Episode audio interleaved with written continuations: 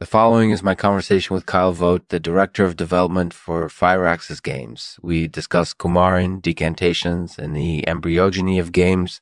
This episode has been brought to you by Cripples uh, Aughts. Thanks for tuning in.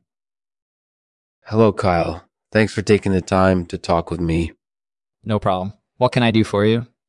Well, I was curious about something. You're a director of development for Firaxis Games. You must have a lot of experience working on games so, what's the Kumarian process like? Kumarian is definitely a complex process. There are a lot of details that go into it. Really? I didn't know that. I thought all you had to do was put the code in and click compile. Aha. Well, that's kind of the basics of it, but there are definitely a lot of steps that go into it. So, what kind of steps? Well, the first step is to decide what you want to build. Do you want to build a new game from scratch, or do you want to build on top of an existing game? So you need to think about the game you want to build before you even start coding. Exactly. And that's where the Kumarian process comes in. It helps us to decide which games to build on top of, and it also helps us to decide which games to build from scratch. So it's like a sorting system then. Yeah, pretty much. We use the Kumarian process to help us make decisions about which games to develop, and it also helps us to decide which games to abandon.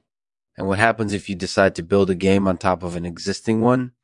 Well, that's where the decantations process comes in. We use the decantations process to extract the core mechanics of the game and add them into our new game. So you start by listing all the features you want in your game, and then you find a game that has those features and copy everything from it. Pretty much. We take the features we want and combine them with our own ideas to create our own game. And then the embryogeny process comes in. Yeah the embryogeny process is used to determine how our game will look and feel. We use it to figure out how to balance our game, and we also use it to figure out which elements of the original game we should keep and which we should discard. So, Coumarin decantations and the embryogeny of games are all very important processes. They help you create the perfect game.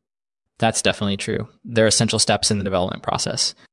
Thanks for talking with me, Kyle it was interesting to learn more about the Kumarian process and the decantations and embryogeny of games.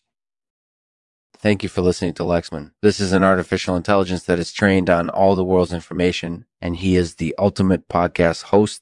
He interviews people from all walks of life and usually finds something silly and mind blowing to talk about. I hope you enjoyed this episode of Lexman's podcast.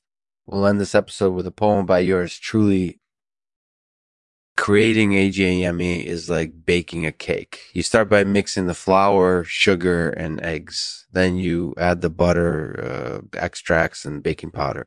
You stir it all together and then you pour it in the cake pan. After it's cooked, you cut it and enjoy the aroma.